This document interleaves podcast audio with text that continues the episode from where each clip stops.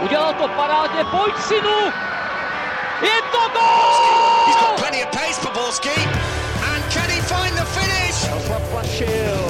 Ale Mediméneru, neuvěřitelná záležitost! Teď to chtělo přijedat Karlovi do. Teď to chtělo o chviličku dřív. Heinz!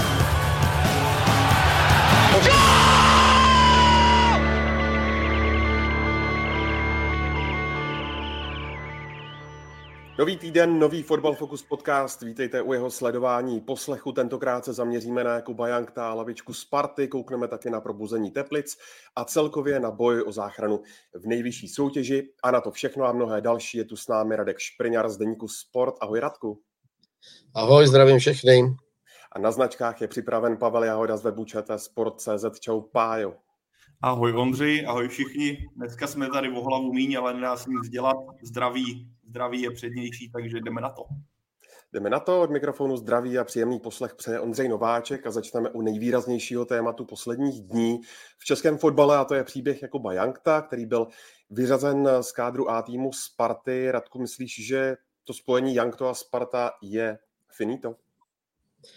Ale Ondro, ty mi dáváš vždycky poměrně jako složitý otázky na rozjezd, ale tentokrát jsem za, za tuhle otázku rád, protože si myslím, že, že je poměrně jednoduchá. E, nemyslím si, nebo jsem o tom skálo pevně přesvědčený a i takový jdou signály e, ze Sparty, že Jakub Jankto už se v drezu Sparty nikdy neobjeví. Já navážu jenom krátce na Radka. Kromě těch signálů, ten signál na mě působí i z té zprávy, které, nebo kterou Jakub Jankto napsal po tom incidentu na sociální sítě, kde nějakým způsobem děkoval Spartě a děkoval fanouškům a působilo to na mě i z jeho slov tak, že už počítá, že tahle sezóna je pro něj uzavřená v dresu letenských a že dál to půjde, nebo dál, dál půjde každý svou cestou, což vzhledem k tomu, kolik asi bude ta obce, eh, je poměrně pochopitelné, protože když vezmeme, že Chytafe za něj platilo tehdy do Itálie, posílalo 150 milionů korun, tak se můžeme asi bavit o částce, třeba Radek bude vědět přesně, ale kdybych si měl typnout, tak se budeme bavit třeba o částce 3 miliony, 4 miliony euro, což Sparta za hráče, který asi jeho angažmá nejde nazvat jinak než fiasko, určitě nevyplázne. Tak eh, já si, já si, jestli ještě do toho můžu jenom krátce stoupit, já si především myslím, že i kdyby se nestalo uh, to, co se stalo v minulém týdnu, tak uh, si myslím, že stejně Sparta by tu obci neoplatnila vzhledem ke sportovní výkonnosti Kuby. Už jste to kluci nakousli, Pavel říká fiasko, sportovní výkonnost, tak kdybyste tu anabázi Jakuba Jankta ve Spartě měli ještě nějak víc rozvést, jaká slova byste volili? Ale tak Pavel, Pavel říká fiasko, no, jako samozřejmě nabízí se to, já nemám úplně tyhle, tyhle silný soudy nebo silný slova úplně v oblibě. Jako rozhodně se to absolutně nepovedlo. že já to nebudu nazývat fiaskem, ale řeknu, že se to, že se to absolutně nepovedlo. Byť třeba uh, chápu, proč uh, Sparta Jakuba Jankta během podzimní části angažovala, protože to bylo ve chvíli, kdy měla problémy Eh, s křídelními hráči, kteří nebyli úplně ve formě, navíc eh, došlo ke zranění eh, Kuby Peška a, a Jakub Janto měl nebo má velmi jako výraznou sportovní historii. V Chetafe se mu nedařilo, byl tam taky velmi dlouho zraněný, takže se to bralo jako takovej, nechci říct úplně restart kariéry, ale ale že by se zase Kuba prostě mohl vrátit eh, na tu výkonnost, kterou eh, měl třeba v Itálii a navíc eh, Sparta ho brala i proto, že on může zastat na tom hřišti na křídle jako více, více variant, může hrát z obou stran a byl by třeba použitelný i na pozici, na pozici Wimbeka. Takže byť jako i hned potom eh, musím teda říct, že jako spousta expertů a i třeba novinářů eh, ten příchod Kuby nechci odsoudila, ale spochybňovala ho, tak já jsem to neviděl úplně tak černě eh, a přišlo mě to jako, jako poměrně, poměrně logický, logický krok, ale, ale nepovedlo se to. Říkám, Kuba vlastně neodehrál nějakou sérii velmi dobrých zápasů a, a bylo to spíš průměrný nebo podprůměrný a, a to očekávání, který Sparta měla, který, které měli Kuba před příchodem do Sparty, tak, tak se z obou stran naplnilo.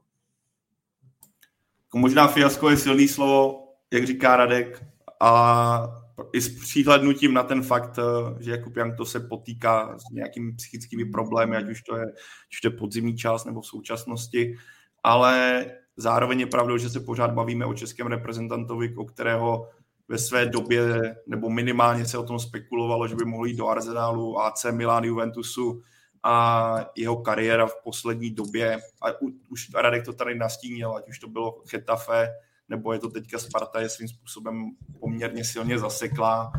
A na jednu já jsem, jak Radek tady nastínoval, že jedna část novinářů ten krok odsuzovala za mě ze strany Sparty, to byl poměrně pochopitelný krok. Za prvé Jakub Jank to flexibilní hráč, který dokáže hrát nejenom na křídle, ale ve středu hřiště.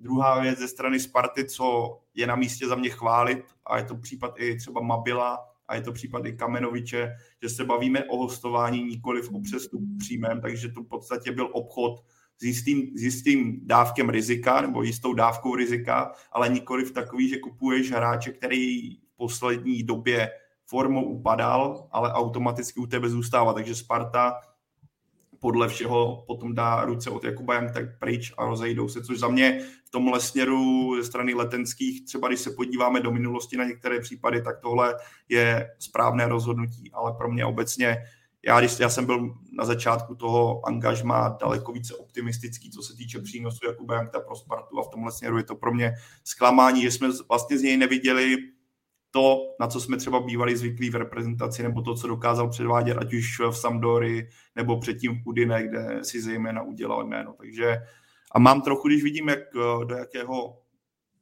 zacyklení nebo do jakých problémů se Jakub Jank to dostal, tak mám obavy, jestli tu kariéru jestli ještě dokáže nakopnout tím správným směrem, protože teď už se nebavíme asi jenom jako o fotbalových problémech, ale celkově celo, celo životních. A tohle Jakub Jank to teďka bude jeho hlavní cíl, možná ani ne restartovat kariéru a restartovat život, což by ho mohlo nakopnout zase zpátky, ale to, to už bude asi na něm a tohle jsou věci, které, do kterých asi zaprvé já nevidím a do, do, do kterých ani netřeba zapůjšovat. Ale já, já, jako samozřejmě Kuba je ve složitý životní situaci, to, to je evidentní. Zase na druhou stranu já si myslím, že z toho uh, vede cesta ven. A když, eh, když se podívám třeba do hokeje, jaký problémy třeba řešil v poslední době Kuba Vrána nebo, nebo uh, Golman Bartošák, tak, uh, tak je vidět, že, že ta cesta z těch životních trablů prostě vede. Bartošák teď chytá finále finské ligy a nemůžou si ho tam vynachválit ve Finsku i třeba přístupem eh, vůbec eh, prostě k práci a ke všem povinnostem. Eh, Jakub Prána taky vlastně po přesunu do, do, San, do San Louis, tak, tak taky nastřílel spoustu gólů a taky na něj šli samý pochvální reference. Jo. Takže v případě, že Jakub bude mít chuť, samozřejmě to je, to je základ všeho, chuť eh, ten svůj život eh, změnit, tak si myslím, že to jde a, a je to jenom o nějaký vůli a o tom stanovit si nějaký priority eh, v životě a, a neviděl bych to černě pořád i ve věku. Ježíš Maria, teď, teď se v rychlosti podívám, kolik bych tady 27. No, mm-hmm. tak, tak jako vem si, to je prostě to je věk, kde člověk samozřejmě jako umí nasekat spoustu, spoustu malérů a, a, a kazit si život, eh, ale eh, pořád je ještě mladý, pořád tu kariéru může nastartovat. A já si třeba myslím, že, že kdyby se mu naskytlo eh, angažma v Itálii, kde si myslím, že má pořád skvělý jméno, tak, tak věřím tomu, že by to šlo a, a že, že třeba by mohl Eh, by mohl ještě mít ambice eh, být národním týmu. No, já, bych, já bych ho nezatracoval, já jako třeba Kubu mám eh, rád i jako fotbalistu a když si třeba vybavuje jeho zápasy v národním týmu, jak byl pro mužstvo jako velmi důležitý, tak, tak bych docela rád, aby, aby se mu to povedlo a, a fandím mu v tomhle směru. Tak jako pokud se podíváme čistě na Jakuba Jankta, pokud se mu podaří, jak tady nastínuje Radek, uh, tu hlavu srovnat, tak já jako v tomhle směru nepochybuju, že se může do toho koloběhu. Navíc ta Itálie, Radku, kterou ty zmiňuješ, tak, by mu, tak myslím, že mu sedí herně daleko lépe, než třeba to Španělsko, kde si to prostě nesedlo, ať už týmem a ani vlastně asi jak, na, už tehdy nastavením Jakuba Jankta. Tady jako jediná věc, která je, která pro něj bude určitě výzvou, bude to, když on sám vyšel během podzimu s tím coming outem, tady se to nějakým způsobem pro, uh, rozebralo a přijde mi, že teďka jde vlastně správný směr, je takový ticho popěšně, už se to neřeší, protože se to přijal jako fakt, což je jině dobře, ukazuje to nějaký posun, řekl bych, české společnosti.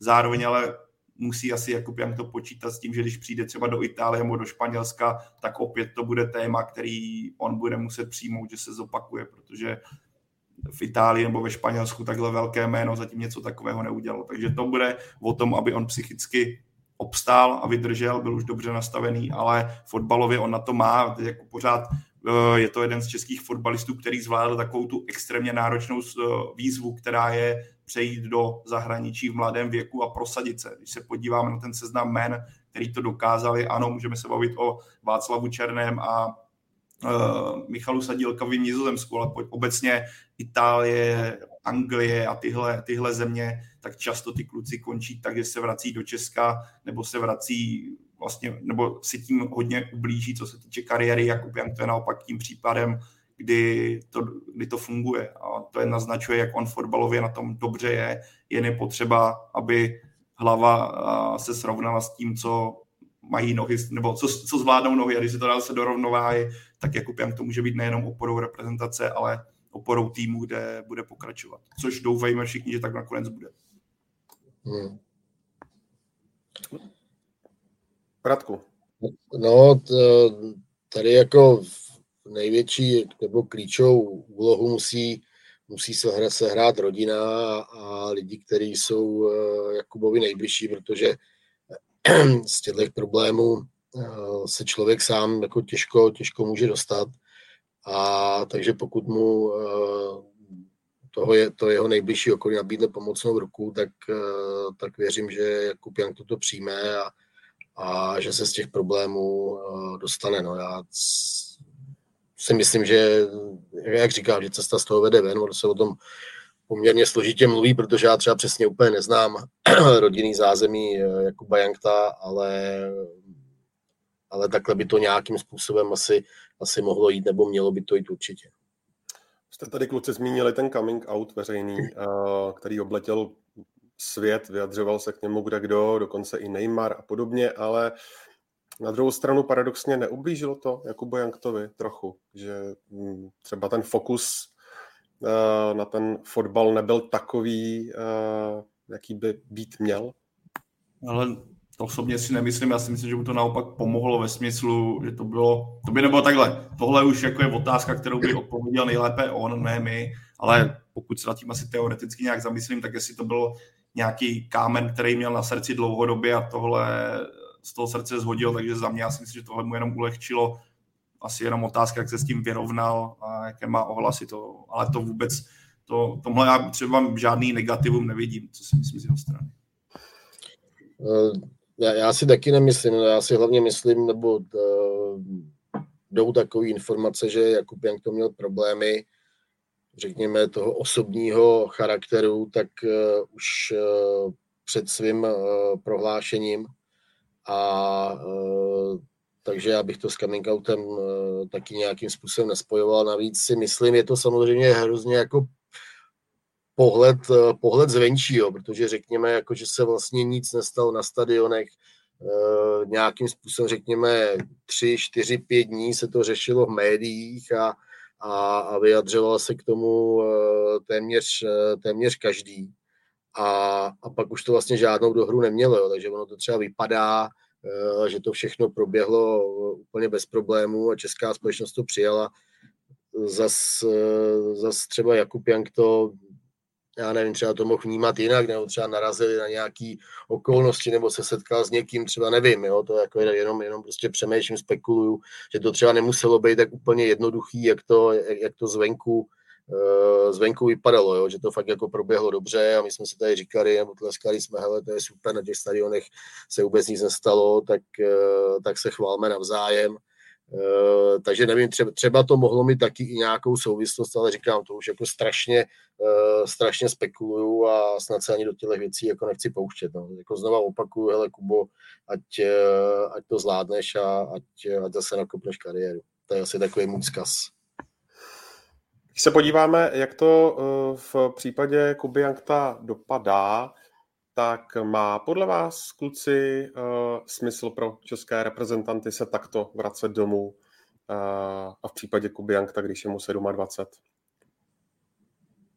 Ale smysl, smysl to jako asi tvým způsobem má, ale musíš jako brát v potaz, kdy, za jakých podmínek se ti kluci vrací, v jakým zdravotním stavu se vrací a z jaké soutěže se vrací. Jako často teďka slýcháme, že návraty do České ligy Eh, ze zahraničí jsou automaticky špatně. Asi to úplně ne, nemyslím, že lze takhle generalizovat, ale musíme brát potaz, ty kluci často se vrací, že jo, po nějakým zdravotních peripetích, často už jsou třeba za Zenitem, za tím svým výkonnostním píkem a často třeba nějakou dobu nehráli a jenom to ukazuje taky tu náročnost české soutěže, když přijdeš jako někde, já nevím, ze Španělska, z Nizozemska, kde je ten fotbal třeba techničtější, útočnější a přijdeš do té fyzické české ligy, která jako na tu fyzičku je extrémně náročná, na tu soubojovost je hodně náročná a řekněme i po té taktické stránce je hodně svázaná, tak než si na to navykneš, tak to nějakou dobu trvá. Vidíš to i u cizinců, co přijdou do České ligy, že jim to často, že to nezabere třeba jenom měsíc, ale může to zabrat půl roku, rok a tím pádem, pokud se tady bavíme třeba o fotbalistech, kteří už mají ten svůj jako zenit za sebou, tak není překvapivé, že to často nedopadne. A Tady u Jakuba Jankta ten případ je trošku specifický tím, co jsme zmínili předtím, ale, ale jinak já si, jako, když budeš mít jména jako Tomáš Rosický, Pavel Nedvěd, když eh, by se vrátili do České ligy a Tomáš Rosický se sem vrátil a bylo vidět netka, že jako na tom hřišti dominují. Ale často se bavíme o návratech z týmu typu Chetafe a kdybychom brali v potaz, že Chetafe třeba bude hrát ze Sláví v poháru nebo ze Spartu v nějakém poháru, tak budeme často mluvit o tom, že favoritem by vlastně měla být svým způsobem Slávě nebo Sparta, protože mají něco v pohárech za sebou, hrají o špičku České ligy a určitě bychom tady neříkali, že Chetafe by měla být favorit. Bavíme se tady vlastně o týmech, který jsou na tom třeba kvalitativně dost podobně a jenom je tam rozdíl v té lize a proč spoustu těch hráčů už ten, ta klimatizace nějakou nějaký čist trvá. Vidíme to třeba zároveň i o tom je otázka, kam se vrátí. Vidíš, Michal Kadlec, když se vrátil z ciziny po letech, přišel do Sparty, tak to vůbec nefungovalo a říkalo se, že to je tak na ukončení kariéry, pak přišel do Slovácka, najednou zažívá druhé, jako druhou výzvu. Takže ono tam do toho je potřeba zakomponovat celou řadu prvků, který ti tvoří ten celek a tím pádem za mě taková jako ta otázka říct ano, ne, je vlastně nejde, nejde to generalizovat, bude to hráč od hráče, klub od klubu. Ale třeba Radek bude tato být jiný.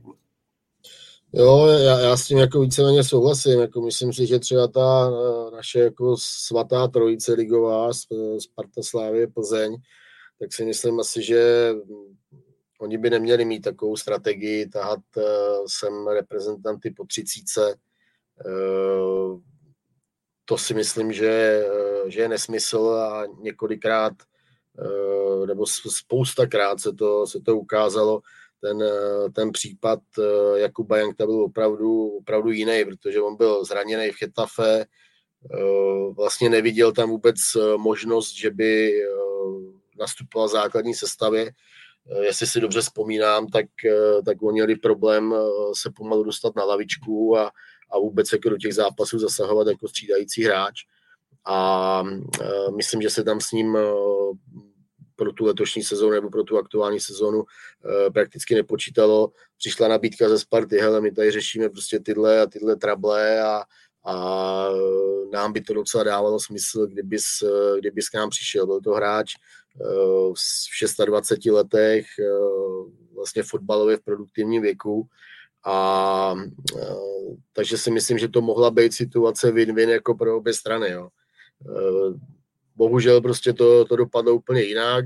Pavel říká fiaskem, já říkám, že se to absolutně nepovedlo a to prostě tak bývá v tom fotbalovém životě. No. Každá šance ti, ti nevíde, nebo prostě stává se to a, a podívejte se třeba na Alexe Krále, že jo, to je taky prostě to, nechci říct podobný případ, ale prostě taky se mu totálně nevydařilo angažmá ve Vezemu a, a, a teď hraje eh, v šalké základní sestavě a, a poukřá, jo, co jsme viděli, to jsme viděli v národním týmu. E, takže já říkám, no, smysl to dávalo z mýho pohledu z obou stran, a, a, ale nevyšlo to. Abychom Kubu Jakta nějak uzavřeli, tak v Chetafe má smlouvu ještě na tři roky. Kdybyste si měli typnout, jak se to bude vyvíjet dál. Hmm, Itálie, Španělsko, konec konec jako není na místě, to jako, to by, nevím, co by se muselo stát.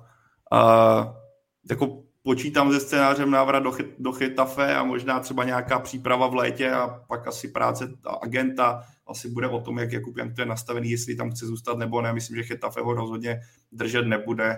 A, a ten, jako myslím, že ten nastíněný scénář Radkem, který tady jako čistě teoretické rodině zatím nastavil, návrat do Itálie, pokud by se třeba povedlo nějaký hostování, mohlo by to být cesta třeba, jak vyřešit tyhle problémy.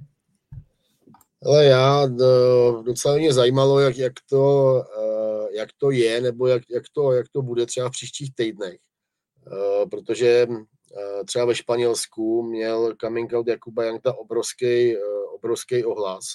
Jestli se dobře vzpomínám, taky Marka to inzerovala na první straně uh, tuhle událost a uh, opravdu to Španělsko tím žilo, nebo žilo ten den, dva, řekněme. A já si docela dobře dovedu představit, že, že vedení Getafe se s Jakubem Janktem spojilo, nebo se s Jakubem Janktem spojí, protože, jak říkáte, má tam smlouvu ještě na tři roky. A, a třeba i ten klub samotný. A prostě v zahraničí to funguje, eh, funguje tyhle věci poměrně dobře, že i eh, ten klub se bude snažit eh, Jakubovi pomoct vymyslet nějaký program na, na příští týdny a měsíce, jak, jak Jakuba prostě dostat z těch problémů, který má a, a třeba mu nabídne prostě nějakou, nějakou variantu, jakým způsobem se zapojit zase na zpátek do toho klubu. Jo. Nebo prostě třeba, třeba přijde nějaká nabídka a, a Getafe nebo Getafe ho, ho uvolní. Jo. Takže těch, těch variant tam je spousta, ale, ale myslím si, že uh, není nereálná tady ta varianta, kterou, uh, kterou nastíní. Ještě se a zase na druhou stranu, hele, když si to vemeš, jako kdybych, kdybys byl jako v nějakých prostě fakt jako v problémech velkých, životních, sportovních a prostě všechno se to sypalo a a teď se ti vozil vlastně v, v klubu, kde máš, kde máš smlouvu a, a nastíně ti nějaký, nějaký možnosti, tak eh, já bych byl asi rád, jako, nebo jako mě by to třeba i, i pravděpodobně motivovalo k tomu, abych, eh, abych s tím životem eh, něco udělal. Pájo, pojďme na eh, výkon Sparty na Slovácku 1-1. Mm, když se na to podíváš, jak eh, ten zápas hodnotíš a uh, ty jsi zmínil Mabila, tak rovnou můžeme navázat i tou šíří, šíří lavičky Sparty. Jako samozřejmě pro Spartu ztráta, o tom není potřeba diskutovat, ale zároveň já si myslím, že Sparta z toho může vzít si to dobré, že vlastně celý zápas to bylo spíše o ní a o tom, že se jí nepodařilo dát branku, i te, když těch šancí měla spoustu, že to nebylo o tom, že Slovácko Spartu dostalo do velkých problémů. Takže uh, já si myslím, že ten zápas opět ukázal, jak na tom Sparta teďka je ve smyslu pozitivna, jak je silná, jak je psychicky silná, že dokázala zareagovat na tu branku. A o té šíři lavičky ukazuje se, že prostě ty, zatímco v zimě se povedly posily do středu zálohy, ať už to byl Kairine nebo Lači, tak pokud se podíváme na ty další problematická místa, jako je pravé křídlo, a ty zmínil Smabila, do obrany Kamenovič, tak tyhle posty zatím zůstávají nevyřešené. A pro Spartu právě ta šíře lavičky nebo šíře kádru bude tématem určitě letního období, protože pokud se podíváme, tak tam máš nastoupil těch Karabec, ale který v tom systému, kterým Sparta se v současnosti prezentuje, je za mě ztracený a nemůže tam podávat ty 100% výkony. Navíc, že jo, bavíme se o hráči, který do té ideální pohody má daleko. Máme tady Krištofa Daňka, který ani nedostává pořádně prostor a pro mě se zopakuju to, co jsem tady řekl už několikrát. Sparta musí být jako naprosto spokojená s tím, že teďka má jako jasně pevně dané základy, na kterých může dál stavět, má jasnou tvář, podle které Spartu poznáš. A tohle je, jde velmi za Brianem Priskem a jeho týmem a je mu potřeba dát velký kredit. A to je to za mě, na čem Sparta musí dál budovat. A je to i téma právě šíře kádru, která teďka má nějakou podobu a za mě v tomhle směru je třeba nedostatečná. A pokud se podíváme, nebo řekl bych, variabilita hráčů, který, kteří jsou v současnosti na lavičce, neumožňuje Spartě tak dobře reagovat na vývoj zápasu, jako to má třeba v případě uh, Slávy. A pokud se podíváme za mě i Plzeň, pokud je kompletně zdravá a podíváme se na tu šíři kádru, tak ta lavička je za mě, za mě kvalitnější než to, co má třeba v současnosti Sparta, co se variability týče a okamžitého vlivu na tu hru samotnou. Pokud, protože pokud já z mýho pohledu, pokud se podívám na Spartu a máš tu funkční jedenáctku, která šlape skvěle, bavili jsme se tady xkrát, vyzdvihovali ty automatizmy, ty návyky, které skvěl, fantasticky fungují, ale když do té jedenáctky zasáhneš, tak ten impact na tu hru je hnedka znát spíš směrem dolů než nahoru. A tohle si myslím, že tým jako Sparta musí v létě měnit a myslím, že to, k tomu i dojde. Hmm. Uh, jo, Pavel to řekl Pavel to řek přesně, jo, že uh, já si nemyslím, že by Sparta měla na lavici úplně špatný hráče, ale ale taková ta typologie, protože je evidentní, že Sparta do konce sezóny prostě bude sázet na tu osvědčenou sestavu. Eh, je prakticky nemyslitelný, že by, že by Brian Priske to nějakým způsobem točil a dělal třeba zápas od zápasu změny na dvou, třech postech. Eh, má prostě stabilní jedenáctku, teď z toho vypadl Tomáš Čvančara, maximálně se dá ještě prostě řešit, jestli až se uzdraví Honza Mejdr, jestli třeba nebude hrát místo Víznera, ale, ale pochybuju. A e, Slávě třeba má v tomhle, v tomhle obrovský náskok, náskok dopředu, e, protože Trpišovský si může hrát s, s různýma typologiemi na té lavičce a může právě velmi adekvátně reagovat a on to navíc ještě umí tak velmi adekvátně reagovat v průběhu zápasu, když se něco nedaří, nebo někdo, někdo prostě třeba není úplně v té Eh, optimální sportovní formě. No a když já se podívám eh, na lavičku Sparty, která, eh, která byla na Slovácku, tak, tak jasně je tam, je tam Minčev, ale, ale třeba šel do hry Filip Panák, jasně kvůli rozehrávce, kvůli, kvůli kvalitnější výstavbě hry. Nevím už, jestli úplně jako věci třeba změní změna Kairinen Lači, jo to, to z mýho pohledu eh, neříkám, že nedává smysl, ale, ale eh, nevidím tam nějakou prostě extrémní změnu v té hře. Eh, uzdravil se Heyer, který třeba jako ano, Spartě určitě může pomoct. Mabil to je zatím jako jedno, jedno velký špatný. A, no a pak kdo byl ještě na lavice? Byl tam Daně, který jako evidentně prostě nemá důvěru trenérského štábu, takže, takže znova nehrál. Je tam Kamenovič, no, to prostě to, je, je asi, asi mimo. A, a je tam David Pavelka, který taky vlastně, kdyby eh, přišel na to hřiště, tak, tak nějak ten ráz nebo průběh hry tak, tak výrazným způsobem nezmění. Jo. Takže Sparta prostě potřebuje no, trošku jinou typologii na tu lavičku a, a především teda výraznější kvalitu. No. V, tom, v tomhle je Slávia určitě před Spartou. Upřímně Radku zmínil z dobrou věc, překvapuje mě, jak uh, trenérský štáb, jestli jsme tady třeba teďka něco vyzdvihovali a chválili, tak zároveň mě překvapuje, jak na tom teďka Krištof Daněk je, protože zrovna když se podívám na ty možnosti, které jsi tady popsal, tak v jeho případě bych čekal, že ten prostor, když vypadne Tomáš Čvančara, připadne právě jemu, protože pokud se podívám na tu typologii a formu, třeba má byla v posledních zápasech, tak pokud bych si měl vybrat mezi Karabcem a Daňkem do toho trojzubce, tak uh, mi přijde, že je to mnohem přirozenější pozice po, pro Krištofa Daňka, než pro Adama Karabce za současného stavu. A možná přesně to, co nastínil Radek, že tam nějaká důvěra v toho hráče samotného není, vysvětluje, proč tomu tak nebylo ani v tomhle utkání, protože když se podíváme na Mabila a zmiňovali jsme to tady obsáhle v předchozích dílech, tak eh, a Radek to řekl přesně, ten, zatím ten hráč tomu týmu, pokud naskočí na hřiště, tak vlastně nepřináší nic navíc. A když naskočí, tak eh, zatímco třeba u jiných fotbalistů vidíš okamžitě třeba vliv na to, že obránci mají daleko větší problém v rychlosti, daleko větší eh, náročnost, co se týče energie, tak Mabil zatím na tom hřišti prostě ztracený a můžeme se třeba bavit o tom, že za půl roku by to bylo lepší, až by mu to prostředí Česku sedlo a zvykl si. Protože Zdeněk eh, Folprecht tady posledně říkal, že na tréninku občas vypadá, nebo jdou zprávy, že na tréninku občas vypadá, že v Česku vůbec nemá nic co dělat, jak, se hraje, jak hraje dobře, zároveň jak hraje špatně. A jestli potřebuje nějakou další aklimatizaci, kdo ví, faktem je, že i za mě asi nedostane. Ale pro mě v tomhle směru dosti překvapivý, jak je na tom teďka Krištof Daněk. No. Říkáš, Pajo, hostovat, kam by měl jít hostovat? Zpátky do Olomouce? Já jsem neřekl hostovat, to, to, to, mi, to, to jsi mi tady daroval ty teďka do pusy. Tak mi to tak hraje v Hele, ty jo, nemyslím si, že by Krištof Daněk hostovat.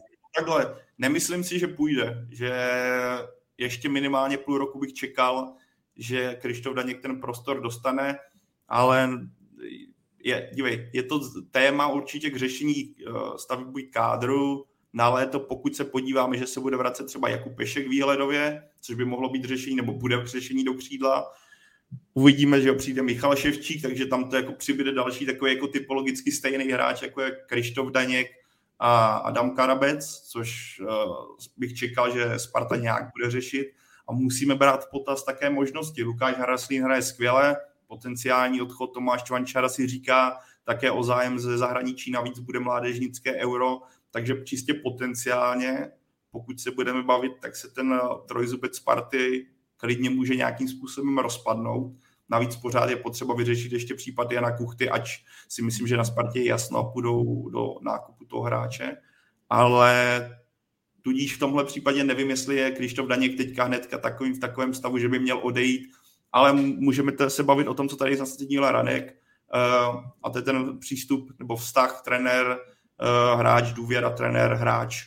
Jestli je to narušeno natolik, ale tohle jako čistě jenom spekulujeme. Já si myslím, že Krištof Daněk je pořád mladý a musí trenéry přesvědčit o tom, že na tom hřišti tu pozici má a já si pořád myslím, že v tom trojzubci to místo má, ale musí to ukázat na place.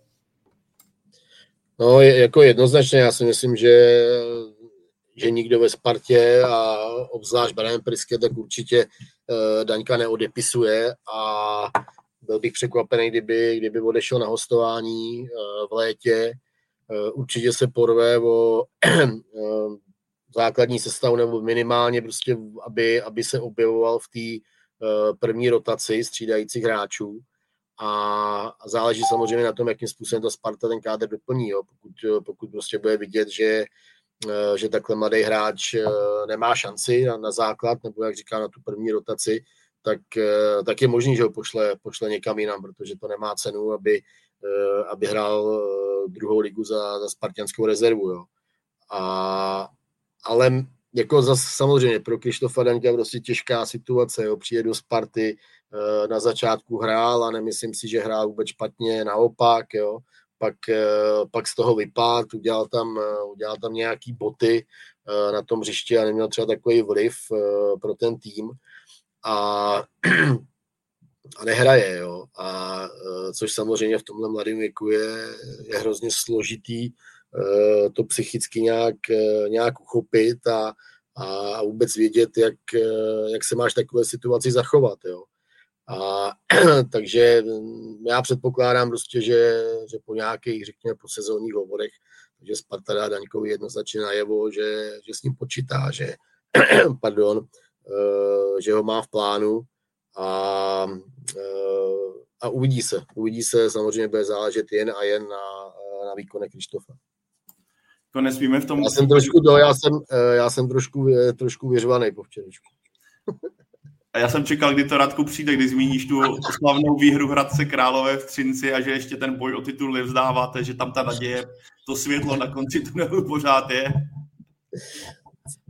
Cítíme tam jasnou otočku historickou. No, čekal jsem tě dneska k šiltovce, hele, minimálně, nebo Mikidě. Já mám jenom kulíčky na zimu, já nemám šiltovku. Ale ještě abych dopověděl, navážu na Radka, nesmíme zapomínat, že Krištof Daněk ani v Olomouci nebo z Olomouce neodcházel jako jasná opora Sigmy. Byl to hráč, který pravidelně nastupoval, ale zároveň to byl taky hráč, který uh, občas se objevil na lavičce a nebyla to, řeknu, jak, jak to říct, úplně klíčová postava, na které by Hanáci stáli. Je to mladý talent, který ukázal toho spoustu dobrého, ale zároveň i trenér Jílek o něm tehdy mluvil o, tak, že by ho ještě rád v Sigmě viděl dál, že potřebuje pořád brousit. A uh, najednou přes, když o stupínek dál, navíc možná klidně dva stupínky s tím, že se ustálila sestava, do které se ti strašně pitomně dostává, což uh, vychází z toho, že trenér sází v podstatě na ustálenou jedenáctku, která mu funguje skvěle a je to naprosto pochopitelný. Takže já, já abych ještě vrátil se úplně na začátek tvé otázky, Ondro, uh, za mě by hostování teďka byl krok zpátky a minimálně půl roku Krištof Daněk i na podzim by měl zabojovat o to, pokud by to nemělo jít dál, nebo by to mělo pokračovat v tomhle stylu, tak jako na místě to nějakým způsobem řešit. Spartu čeká ve středu večer důležité měření sil uh, z Plzní, uh, v jaké pohodě do toho půjde, když víme teď remíza, naopak Plzeň, dva góly Volkanova, 4-0 proti Zlínu. Větříte tam nějaký problém, nebo myslíte, že Sparta Plzeň přejede? No hele, přejede, přejede možná, možná silný slovo, já si myslím, že Sparta vyhraje, ale uh, jsou tam samozřejmě uh, dvě okolnosti. Uh, Plzeň si myslím, že není ještě úplně ze hry, přeci jenom 6 bodů vzhledem k tomu, že ta velká trojka mezi sebou ještě bude eh, hrát v nadstavbě a teď vlastně ještě přichází zápas z eh, party z Plzní, tak Plzeň není úplně, úplně odstavená, takže ty budou ještě nějakým způsobem určitě cítit krev a, a, a vynasnaží se to Spartě znepříjemně, nebo tam třeba i vyhrát, čím by se dostali hodně, hodně do hry, třeba minimálně o druhý místo. A e, druhou věcí je, že Sparta si myslím, že na Slovácku odvedla e, poměrně jako slušný výkon, dokonce bych řekl, že i, uh, i nadstandardní. A, ale zase na druhou stranu, uh, prostě Sparta byla první a, a je, je pod tlakem, jo. Prostě už je v jiný situaci, už, už nenahání slávy, jo, což je samozřejmě vždycky mnohem příjemnější, někoho nahánět, než, než bránit první místo. A vlastně v první chvíli, kdy se Sparta dostala uh, dostala na první flag, tak, tak vlastně remizovala na Slovácku a ten zápas výsledkově nezvládla. Jo. A, eh, a teď už zase, že jo, zase samozřejmě mají stejně bodů se sláví a, a zase je prostě pod, eh, pod extrémním výsledkovým tlakem. Ale já jako ze Sparty cítím, cítím sílu, cítím tam takový ty správný pozitivní vibrace, jo, který jsme tam necítili, já nevím, to je snad 10 let u té Sparty. A teď si myslím, že ten tým je, je nastavený fajnově dobře a myslím si, že, že pokud se věci budou vyvíjet uh, normálně, takže, takže uh, Sparta, Sparta Plzeň porazí, uh, ale nepřejede jí tak. A já, já si myslím, že taky půjde to utkání za Spartou, protože pro Plzeň teďka byla skvělá zpráva, nebo je skvělá zpráva, že se Tomáš Chorý konečně prosadil. Na něm byla ta deka extrémní a to, že dal teďka bránku mu může výrazně pomoci, ale pokud se podíváme na stav kádru Plzně, ať už to je vypadnutí Luďka Pernici, řeší se zdraví eh, Jana Kopice, nejsou, že ten kádr nemáš kompletně v, v ideálním rozpoložení. A když se podívám na to, jak eh, na hřišti působí v současnosti Sparta, ač má za sebou teďka ty dvě ztráty, tak pro mě Sparta je jako hodně výrazným favoritem a cokoliv jiného než výhra domácích nebo letenských by mě hodně zaskočila, protože jak jsme tady nastínili s Radkem, to, že jak Sparta působila proti Slávy, tak i Slovácku ukázala jako tu psychickou sílu a to pozitivní rozpoložení, který v tom kádru a v té kabině teďka je a jak dokázala reagovat na nepříznivý vývoj, to dřív u ní vůbec nebylo zvykem, teďka vidíme, že ten tým je silný a pro mě ten rozdíl mezi Plzní a Spartou v kvalitě i dané formy si myslím, že na tom hřišti bude vidět a dokážu si představit, že to může skončit 2-0, 3-1, protože ani defenzíva Plzně rozhodně nevy, ne, nevyzařuje takovou pevností, jakou tomu bylo na podzim, nebo jakou tomu bylo hlavně v minulé sezóně, kde právě ta defenzivní souhra s brankářem dotáhla západ Čechy k titulu, to teďka nevidíme. A myslím si, že pokud ještě navíc bude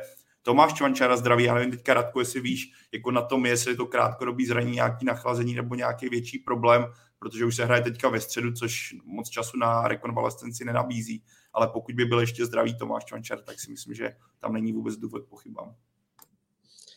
Eh, no, eh, přiznám se, že přesně úplně nevím, jestli bude Tomáš Čvančara, uh, oni hrajou ve středu Sparta, říkám to správně? Jo, jo, jo. Ne v úterý, v úterý hraje Slávy a Sparta ve středu, tak jestli bude na středu ready. Ty zmínil z, Pavle, z mýho pohledu docela, docela dobrou věc, nebo hodně dobrou věc, to nastavení té Sparty, jo, protože když se, když se podíváme, a myslím, že to byl poslední výjezd Sparty na Slovácko, Eh, v poháru, vlastně ve finále, ve finále poháru na konci minulé sezóny, tak Sparta taky, že jo, brzo inkasovala a už se do toho zápasu nedostala a vlastně ani neměla prostě, eh, jak se do toho zápasu dostat. Jo. Ten tým, ten tým eh, byl, co se týče nějakého mentálního nastavení, tak úplně jiný než ten současný. A, a předpokládám, že kdyby ta jedenáctka Eh, v té situaci, eh, v které by na konci minulé sezóny nastoupila teď na Slovácku a inkasovala tam eh, poměrně rychlej první gol, tak, tak si myslím, že tam prohrála třeba 3-0, 2-0 a, a teď jsme viděli úplně, úplně jako diametrálně odlišný vývoj, diametrálně odlišnou Spartu a, a, a nebylo daleko od toho, aby, aby to Sparta otočila, být samozřejmě uh, z mýho pohledu penalta uh, neměla být a byla to eh, velká chyba hlavního rozhodčího, ale především, především rozhodčího úvaru. Ještě poslední věc k téhle části, když tady padl Cup, tak Spartu čeká příští středu finále proti, proti Slávy. To utkání můžete sledovat samozřejmě živě na ČT Sport od 18.20. Je tu dotaz od Vojty Habra. Co říkáte na tu frašku s lístky na finále poháru, Radku? Uh, hele, já to možná přehodím na Pavla, já, já se přiznám, jsem to sledoval jako hrozně z dálky, jo, takže, takže ať se k tomu radši vyjádří Pavel, uh, možná bude, bude odbornější.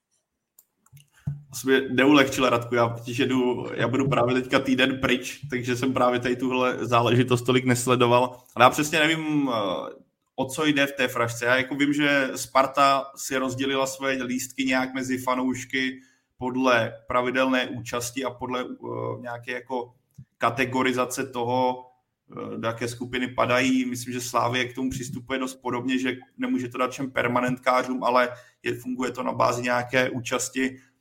A jestli je naráženo na to, že třetinu lístků vlastně si vezme Fatscher pod sebe a dá to uh, obchodním partnerům a uh, vlastně třeba rodinám hráčů a přesně nevím, do téhle, do, do téhle charakteristiky přesně zapadá, tak ale takhle to není nic nového a já si myslím, že takhle to funguje dlouhodobě a není to žádný jako anomálie v rámci českého prostředí. Je to, řekl bych, standard eh, všech zápasů ve světě.